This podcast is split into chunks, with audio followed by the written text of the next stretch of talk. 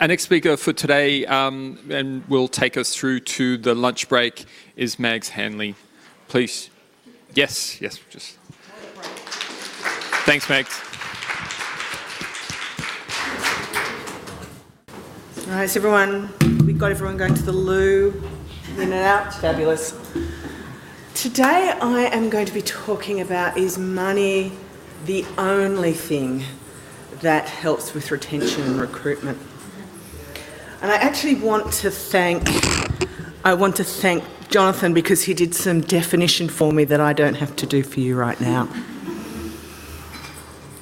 Here are three terms that didn't exist in 2019 the Great Resignation, quiet quitting, hybrid versus remote working.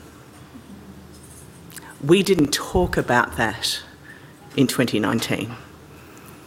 And actually, it had been a barrier. So, an example comes from the last place that I worked at. And I was working in the marketing team. And a member of my team, so the team that I was working with, lived in Geelong.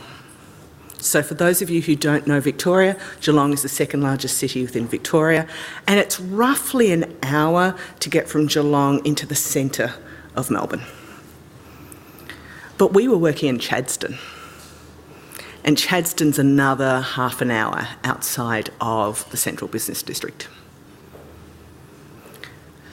She was a mum, two kids. Her, her husband was primary caregiver. She knew she wanted to spend time with her children when she came home. So she time shifted, but it meant she left home at 5:30 to get to work for 7 a.m.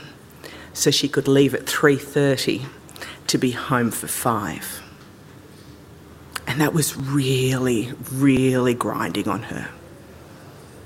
So she went to our boss and said, Can I work from home one day a week? And he said no. And that was her push to move and leave the role. Now, that was July 2019. Nine months later, we were in lockdown. I'm in Melbourne, most lockdown city in the world.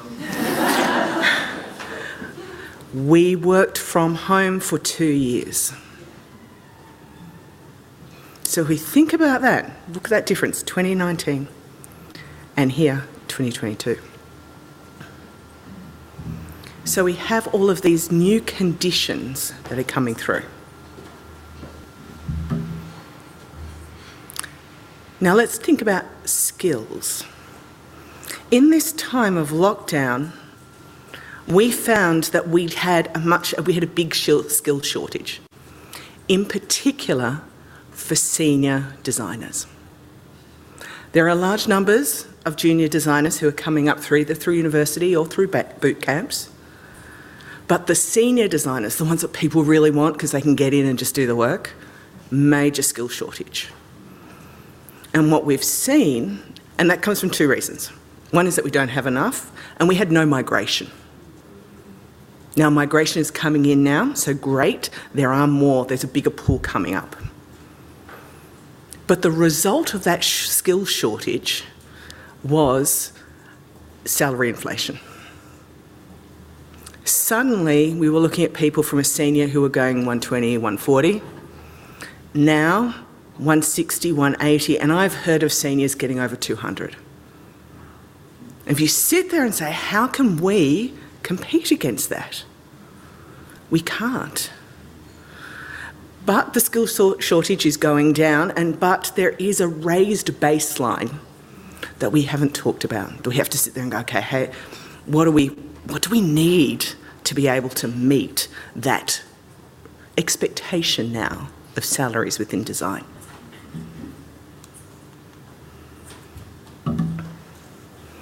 So, what does this mean when it comes to retention and recruitment? Retention, keeping the people we have. Recruitment, keeping the pe- uh, finding people to actually meet our needs. And I want to do a shout out, we've got two people from Acorn here today, but Kate Veron and Rosie McAllister, who I have been working with with Women in UX, and we, uh, they've come up with some of these ideas that I'm presenting with you today.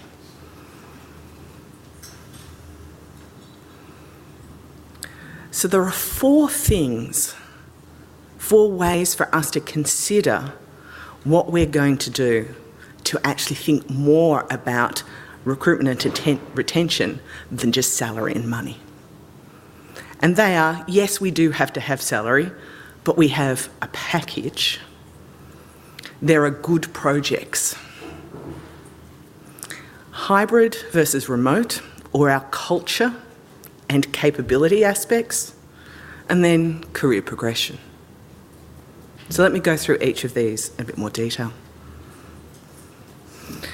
So, as I say, you just can't get away. You must have money and super. Just has to be there.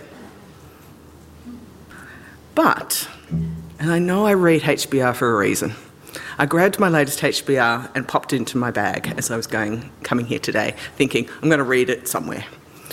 And one of the first articles in it from this November December issue talks about value. One of the anecdote, well, one of the pieces of information is that CFOs whose values match the, the values of the organisation matches them, the money they require is less than if they are working in an environment where the values don't match. So I want you to think about that. And I think that really connects into the things that Jonathan has been saying, which is how do we visibly tell people what our values are? But we have a capability of putting a package together. And that package could include education, so formal education, holidays. And so for some organisations, they will talk about unlimited.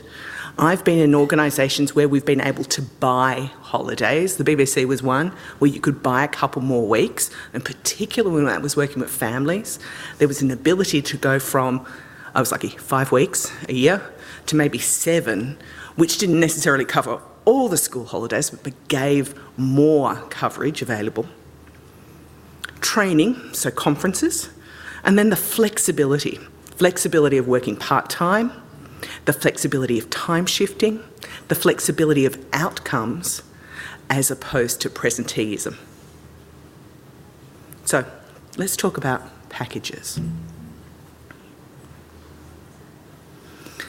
The next one is good projects.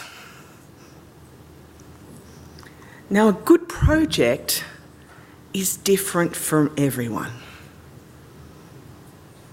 I once talked about an organisation. So I worked for DS for a small amount of time, about six months in Melbourne. Loved them, and I loved the work that we were doing. And I was doing interesting work. We were doing some IoT work. Uh, in particular, I went through and worked out the needs for feed mills. So, people who actually make feed for cattle and chickens and horses on what they needed to do to make sure that a farmer doesn't ring up on a Friday night going, I don't have enough feed in my silo to feed my chickens over the weekend. This is not necessarily a project lots of people would be interested in. Now, I come from a farming background. Um, my father's family in Ireland have dairy farms, and all of my uncles decided after they did they made their money in sewerage went and, and bought hobby farms. So for me, going in and going and visiting a dairy farm or going and visiting a, a chicken farm was really interesting, but it may not, appro- uh, may not be the sort of thing that lots of people want. So I want you to think then about what it is that defines a good project with the realisation that the majority of people we are going to be working with or we're going to be hiring or retaining want to be doing some sort of good work. And this could be it's a platform. We're talking about mobile. Is it IoT? Are we talking about desktop? Is there something about the platform that is interesting to them? Is it about ideas and innovation? Do they want to be doing innovative work? Or is it an industry? Is it healthcare? Is it finance? Is it social good? For many people that I have worked with, or I'm going to say we're slightly older, some of the organisational aspects of I can make a difference to this organisation may also be a definition of a good project. We then have culture and working conditions. What does conversations look like? How are we talking to each other? What type of organisation is it?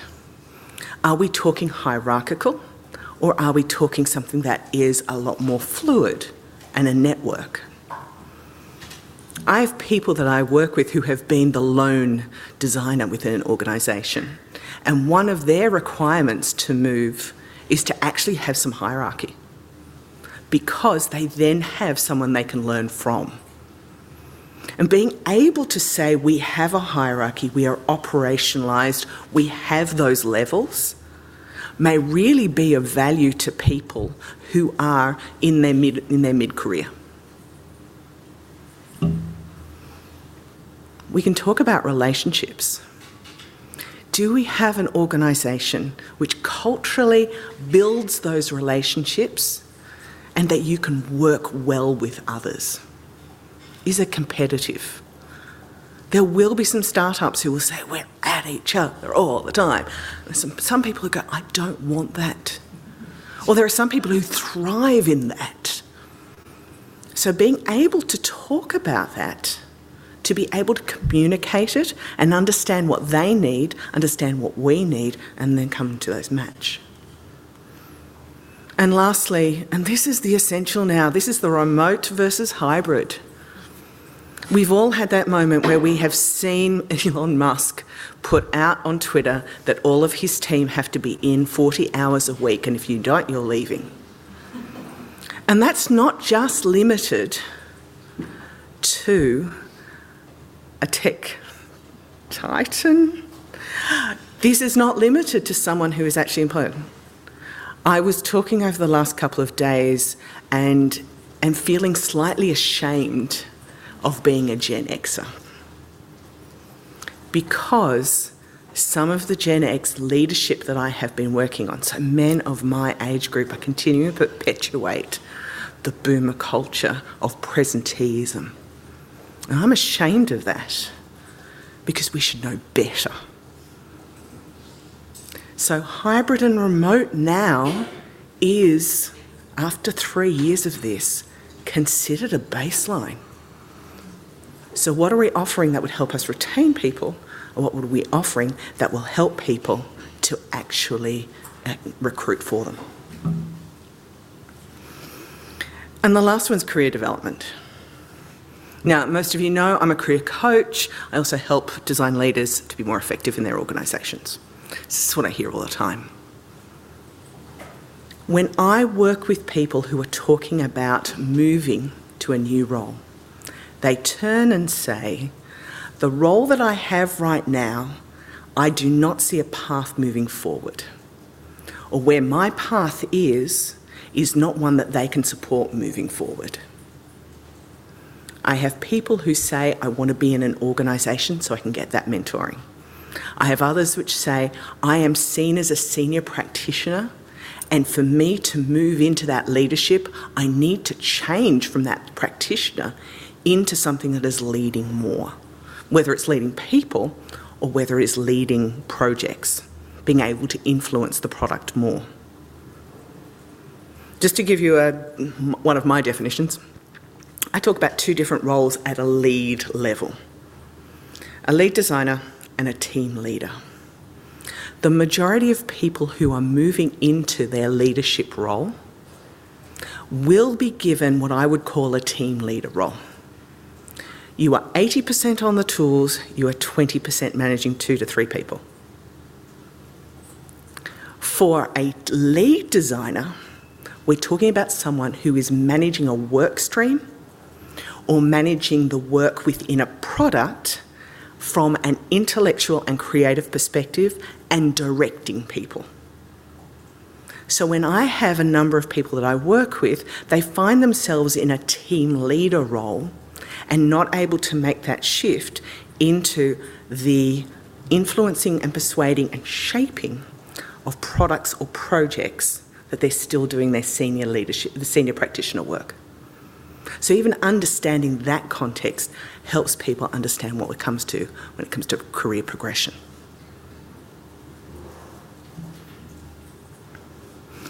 So I want to give you some ideas of advice from the industry. So Cara de Freitas is someone who's in my network. And Cara wrote a really fantastic Medium post. And I think if any of you are here and you are recruiting, or you are looking for another role, go and read Cara's presentation, uh, Cara's article. And she says if you're going to be thinking about a package, here are the things. Now, she's an American, so of course there'll be benefits in here, which may or may not be something that is applicable to you. The joy of living in, an org- in a country where socialised medicine is just a given is phenomenal. So, salary, benefits, vacation or sick time, conference allowance, training budget, and the big one, title. And for a lot of us, when we sit there and say, well, yeah, the title really doesn't matter. Yeah, it does. And it matters for two reasons. It matters as a way to validate and be able to say, this is who we are. I am a lead. I am a principal. I am a manager. But it also gives you a connection from a label perspective into the rest of the, the industry. Now, majority of you will know, I come from an information architecture background. So labelling is important to us. We are not good at labelling of job titles within organisations.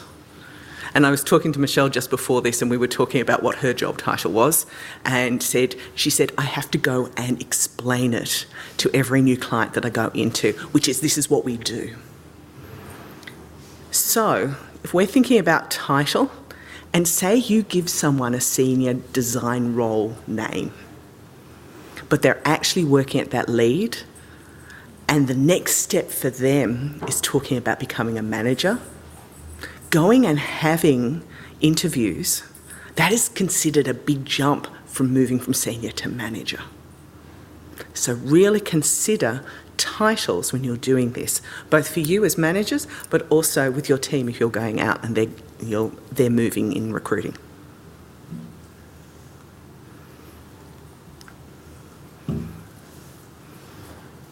There was an article in HBR 2021 which is how do we attract top tech talent? Three things. First one commitment to diversity and inclusion. And we talk a lot about it.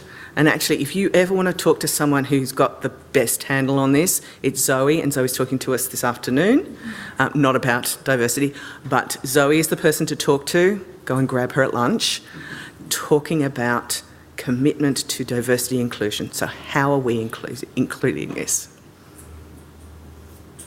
Jonathan also talked about that in the way that he was doing his recruitment and talking about that he now has recruited, recruited 75% of a more diverse workforce. The second one is transparent and accountable senior management. Wow. We have a case study happening right now in our world with Twitter. It's not transparent, it's not accountable. And that's at the most extreme level. But if we talk about, okay, what does that mean, either for us as a senior group within design or the layers above? How do they come up with the strategy? What is the decision making process? what does this mean to us? I'll give you an example of a guy that I worked with at JB Hi-Fi and the context of where we, where we were and how he was justifying his examples, his, the decision that he made. So it's public knowledge when I was working at JB Hi-Fi, we were migrating from one content management system to Shopify Plus. It's, in, it's, yeah, it's been annual reports, it's been to the markets, so we know that. The decision was made by the Director of Strategy. The decision was not made by the Director of IT. The IT team hated the decision of moving to Shopify Plus. With very good reasoning, which was Shopify Plus at the time was not a mature enough platform to be able to deal with the, quali- the quantity and the processes that a large um, bricks and mortar plus e-commerce retailer dealt with. And we dealt with it for a two year. It was a two year migration process, which anyone ever asks you and they say you are going to migrate something in six months, it is a two year project. No bullshit. So during the first year, I saw, I heard the Director of Strategy tell the IT team his reasoning for why we moved to Shopify Plus. None of it connected in to the IT team's concerns about the suitability of the platform and whether technically it could do what we needed to do. He talked about it from the way that the marketplace and the organisations were, the way that platforms were being developed. So he talked about social platforms, Facebook, Meta. He talked about marketplace platforms, Amazon, eBay, Etsy. And then he talked about platforms for shopping for e commerce. And he said, We wanted to go at Shopify because we wanted a platform. Didn't connect at all. It was transparent, didn't make any difference because it took 14 months for that tech team to get on board. And lastly, in here, we have a culture of coaching and development. And there's been a lot of conversations. So, Sarah and Michelle both talked about coaching as a way to actually bring and move people through through the journey. So being able to provide a supportive environment with people moving them forward and them being able to see where they can go.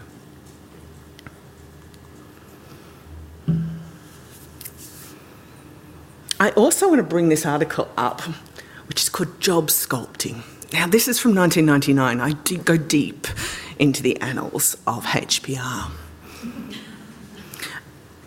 No one ever talks about job sculpting.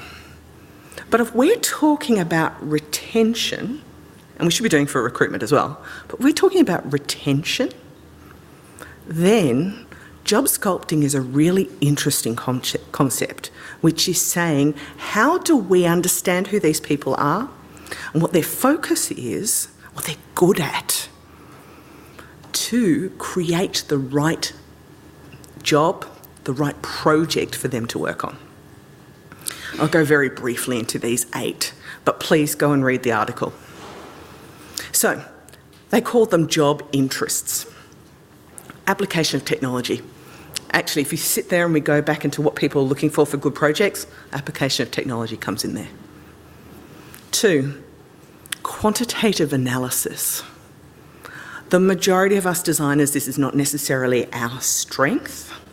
If you come from market research and then moving into design, that might be a really good strength that they're bringing in.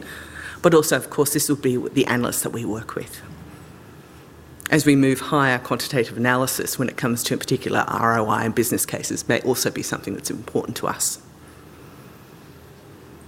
Theory development and conceptual thinking. This is one that a lot of us really like to do. But we still, and our teams, are some, a lot of our teams are sitting in the way of delivering. So they're crafting, which is the creative production. So where are we? Conceptual, creative production. And usually, when we're talking about roles moving, there's usually moving from that production into that concept or um, theory production. And then the next two are connected to each other as well, which is the counselling and mentoring and the people, managing people and relationships. You don't have to be both. Some people, I'm one of those, this is my wheelhouse. But there are a lot of people for whom interacting and working with people, the counselling and mentoring, is where they want to be, and they don't necessarily want the responsibility for managing the people. So you can choose which ones of these. And the combinations will then come up with different jobs. And lastly, enterprise control. So, are you actually leading an organisation? A little bit of um, you know, control issues here, this one. And then influence through language and uh, ideas. And that influencing could be selling, it could be stakeholder leadership, it could be taking people from one part of the journey to the next, whether it's within facilitation or whether it's actually being able to bring people through it through their own language. So I'd really like you to look at this and go, is this a nice framework for people if you're looking at managing your talent of where they are, which is different to our usual job roles of junior and midweight and senior from Jonathan's, he had staff, lead, principal, managers. But I also want to show you some numbers. Here's some numbers. 2019, this is the money that they was at HR in Australia were talking about the cost of recruitment. Between 23,000 and 30, 34,000 recruiting one person. Time to hire, roughly 40 days. A little bit longer in New Zealand. Contract, if you were seeing at the most you needed a contractor to cover someone for 40 days, it's $40,000. You're recruiting that $75,000, $74,000. Wow. Do we actually talk about those money? That money? Nah. If you were looking at it in a different way for retention costs, and you were talking about offering someone between 20 and 25,000 more, there's the difference. You've got 50 grand difference. So maybe a pay rise of 20 grand and an increased trading budget of 5 grand. Then we think about our morale. When we lose people, you find then you find more people leaving because they're beginning to see that there are other people. So, lost productivity, skilling up, people leaving. Or when we're talking people, continuity of projects, um, happy staff member, upskilling, and then keeping the team together for longer. So, is there a formula? I don't have an A plus B equals C for you, but here are the things that I'm talking about for both retention and recruitment, you have to know what the market is paying. And if you're going to do something lower, then your value, the value of the people and the value of the organisation need to connect. This is why people go and go to work for non-profits at a lower rate because they believe in the value. Level up for retention, level up your pay roles and people. Look at the deeply at the culture. So, are they leaving because of deep seated problems? Are your senior leadership respected and transparent? What motivates them? So, talk about these things like the life interests. Definitely have a career development plan and have that conversation which is more than I want to move from midweight to senior, more than where do they want to go, what are their interests, how are they doing, and then seeing if you can do this job sculpting. And then create career paths as a norm. For recruitment, Yes, money has to be there. Be aware of what's being paid. But work out what you can do when it comes to benefits. How do you, if you were going into and you're hiring three new people, what could you do which you could understand their needs and how you could pull them together? Amp up training. Every time we're in this sort of an economic, training goes down. And that means people don't feel as if they're being invested. Because training is considered discretionary. Don't bullshit on projects and culture. Please, just don't. People are good enough now to be able to say, number one, we will leave after two months if it is wrong. And the second one is they will go out to their network and find out if what you're telling them is actually correct at all. And lastly, hybrid's your minimum. Remote is ideal. Okay. So I didn't introduce myself. Hi, I'm Mags. I'm a career coach and leadership facilitator. And I didn't put my link up in here, but please just feel it's Mags Hanley. You can come in. So thank you.